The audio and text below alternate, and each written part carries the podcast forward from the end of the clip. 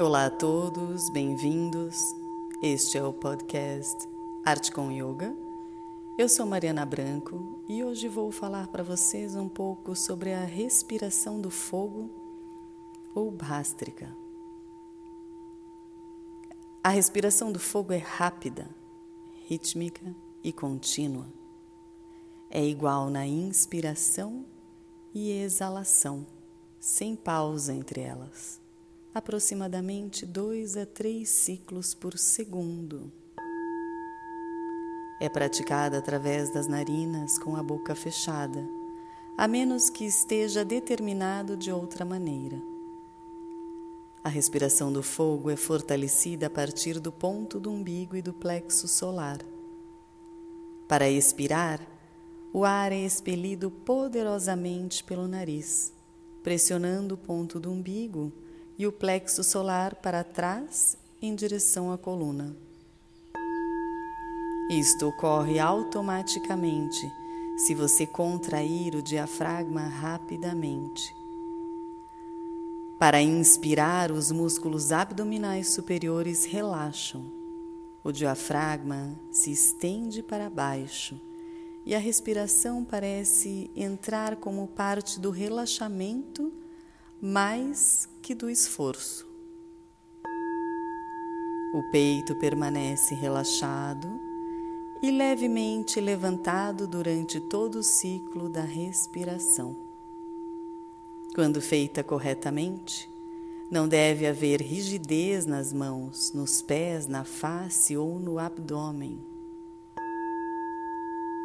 Comece praticando a respiração do fogo durante um a três minutos.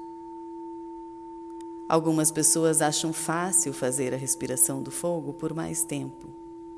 Entretanto, outras acham que a respiração do fogo cria um início de tontura ou vertigem.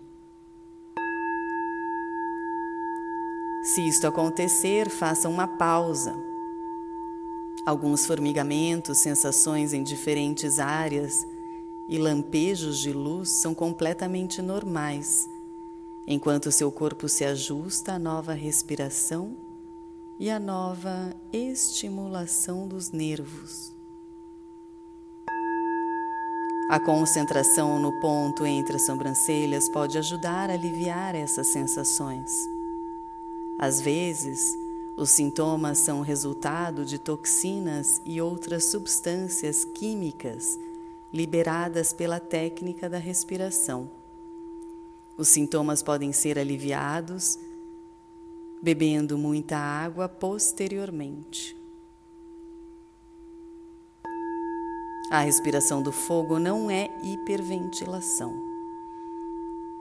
Existem restrições em fazer a respiração do fogo.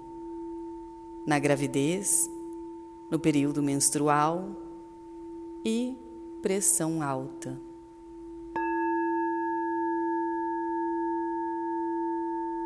Somos o que prana, somos o que respiramos.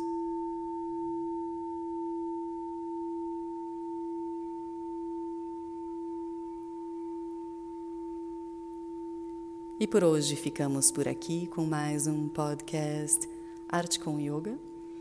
Eu sou Mariana Branco e desejo a vocês um maravilhoso dia. Namastê.